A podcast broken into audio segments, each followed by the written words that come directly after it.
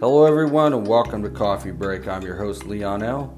In tonight's discussion, we're going to be talking about the haunting of New York's infamous Dakota building. Uh, this hotel was built sometime in the 1800s, and the people that stay there, they said they saw a ghost uh, walking around uh, Victorian age uh, kind of attire that women wear, kind of attire the Victorian age.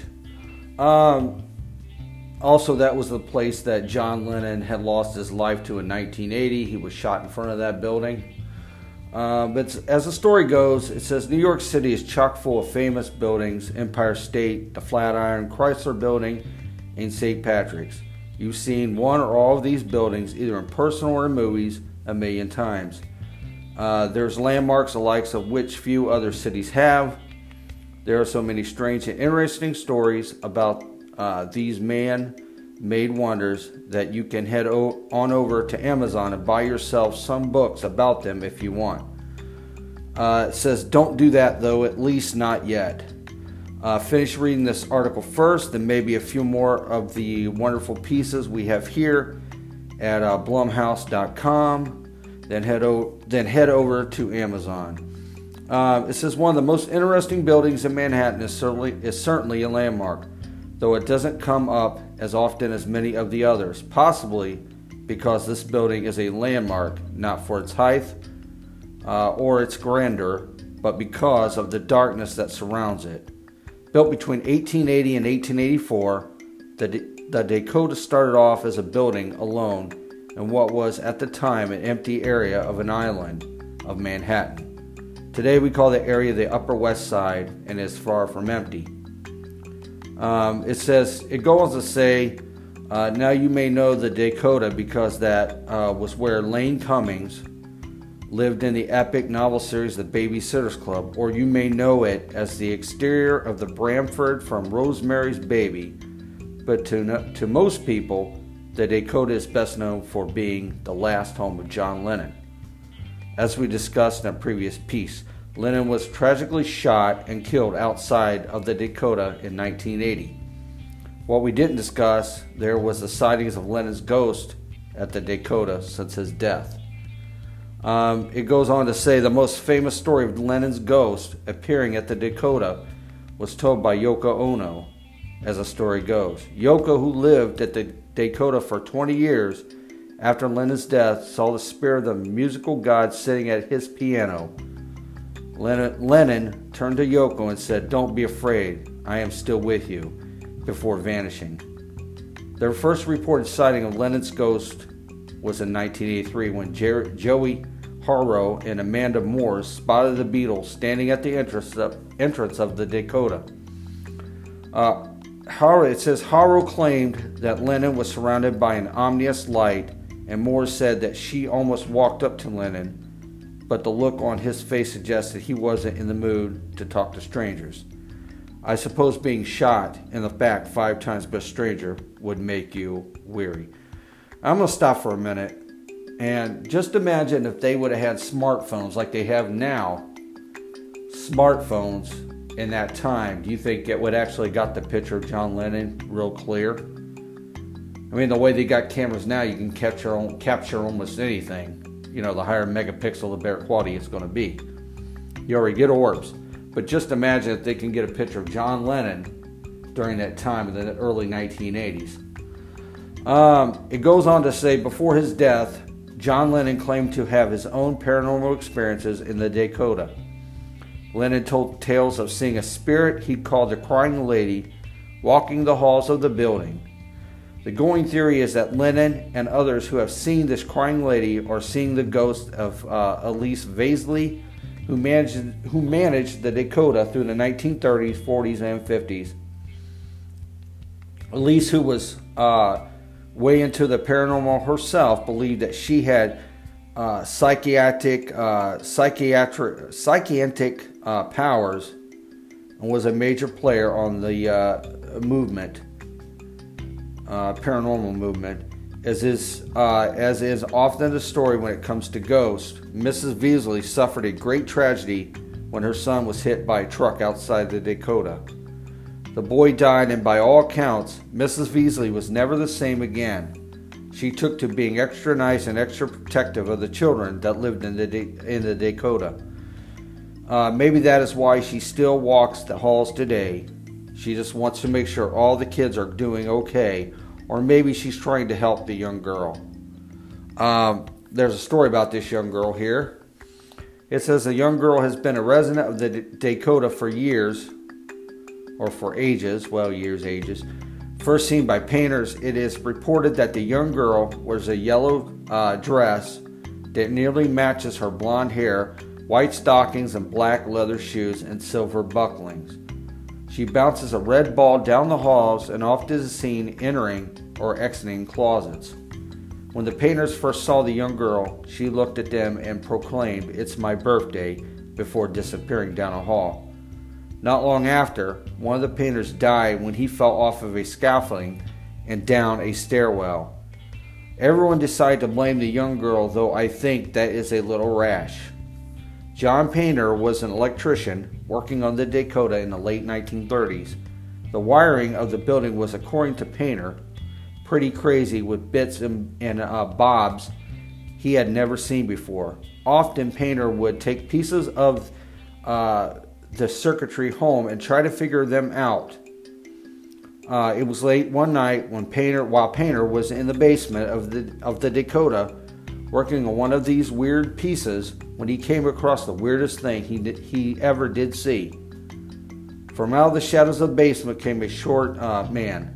The short man wore a frock coat and a wing collar. He had small, steel rimmed glasses that were held up by a, a very large nose. A well kept beard could not hide the very fake looking wig the short man wore. The short man walked up to Painter and angrily glared at him for what, according to Painter, felt like minutes. Then, as if this were a normal thing to do, the short man pulled off his wig and violently shook it in Painter's face before vanishing. Painter had uh, four more runs ins with this short wig ghost and never figured out who it was. Uh, if this spirit didn't look uh, a whole hell of a lot like Edward uh, Cabot Clark, the man who built the Dakota. Apparently, Clark, who died before the Dakota was finished, wasn't all that jazzed about his electrician screwing with his building. Um, it goes on to say Mr. Clark wasn't the only guy to, ups, to be upset with changes to the uh, Dakota. Uh, Jo Mielziner, considered the greatest set designer of the golden age of Broadway, lived in the D- Dakota for years. Mielziner died in a uh, cab outside of the Dakota in 1976. He was on his way back from visiting his doctor, who was clearly not very good, and by all accounts, he was not happy about it. Yes, a lot of people died in front of that Dakota building. Uh, in the weeks following Mielziner's death, workers at the Dakota were uh, uh, beside by something uh, throwing items around the basement. Wilbur Ross, a tenant of the building at the time, was called into the basement by a porter who saw a shovel fly off its spot on the wall and land in the middle of the room. Some 20 feet away, not, not long after, bags of garbage started to fly about the basement. While Wilbur was not present for these moments, he claimed to have seen a large iron bar come off the wall by its own accord and fly at him, landing at his feet. Wilbur attempted to lift the bar but found it was too heavy for him. I imagine Wilbur stayed out of the basement after that. The most frightening possible spirit at the Dakota is one of the most ominous names the Phantom of the D- Dakota, where it was like the Phantom of the Opera. Sometimes called the Mad Slasher, this possible spirit never hurt anyone, though not for lack of trying. It started when people noticed that someone was vandalizing the newly installed elevators, which were uh, designed by Jo Mielziner before his death. Uh, the elevators were being attacked with what seemed to be a knife. Giant slashes ran through the panel walls too high to have been done by a child, and so deep that whoever was doing it had to be very strong. Every week the panels would be replaced, only to be slashed up a few days later. As this was going on, odd piles of shredded paper, were found in the halls of the ninth floor, piled up in a fashion that suggested someone was looking to start a fire. Residents began to become suspicious of each other, as one may expect. Rumors spread about who was behind all this. Things reached a boiling point when a can of paint fell from the roof into the courtyard, just barely missing a tenant. The strangest part of it was that there was no painting or remodeling happening at the time. There was no reason for a can of paint to be on the roof. People began to wonder did that paint can fell or was it thrown? Was there a murder at the Dakota? The only way to know for sure was to get real weird with it. A group of residents of the building took it upon themselves to set up a secret spy club. They would set themselves up in the hiding spots and, with binoculars, watch the uh, comings and goings between the various buildings. All they found were multiple spouses who were having affairs uh, the Phantom of the Dakota seemed to disappear as quickly as he appeared. Some believe that it was that old bald shorty Mr. Clark coming back once more, unhappy with the new elevators. The most recent events I could find documentation for came from the uh, Weinsteins. According to Frederick Weinstein and his wife Suzanne, there's a whole lot of activity in their apartment at the Dakota. It started with the sound of footsteps in their dining room as if someone was frantically pacing back and forth. It seems that this pacing spirit has something against Frederick, who has found himself repeatedly injured in the dining room. Uh, chairs have been pulled out from under him. He has been pushed by someone who wasn't there, and on multiple occasion, occasions it has seemed like the rug has been pulled from under his feet. One night on his way home, Frederick looked up to his living room window and was shocked to see the lights were on. Even more shocking to him was that the light was coming from a crystal chandelier. Seeing as there was no chandeliers in the Weinstein's apartment, Freddie checked again, making sure he was looking at the third floor corner window that was his home. Still, the crystal chandelier hung in place, lighting up the room. When Frederick entered his apartment, it was dark, and sure enough, there was no crystal chandelier. Possibly the creepiest thing to happen to Frederick happened shortly after he played with his children. Frederick and his kids were goofing around with a Ouija style game that uses lettered tiles instead of the board and pointer. During the game, the spirit message suggested that the Weinsteins were in contact with the ghost of a little girl, possibly the young girl that got wrongfully blamed for the death of a painter in the 30s. When the game was done, Frederick Poole put all the pieces away, stacking the word tiles on a bookshelf. Days later, Frederick found two of the word tiles in the pockets of his suit. He came across a third tile in the eyeglass case.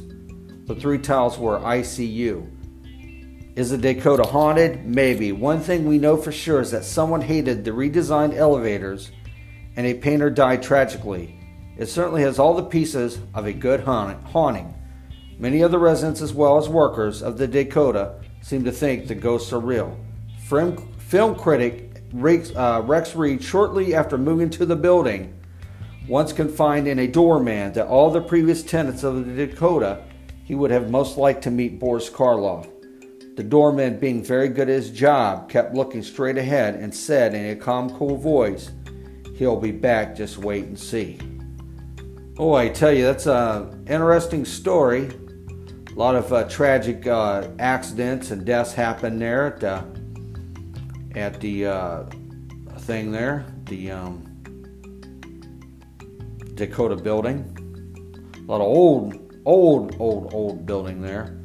Um, I want to thank everyone. So, what do, what do you think? Do you think the uh, that uh, Dakota uh, building is haunted? just something to think about. You might be able to find some of this stuff on YouTube. They have put everything on YouTube. Uh, but I want to thank everybody for stopping in to the coffee break this evening. And everybody have a safe and wonderful evening. Good night.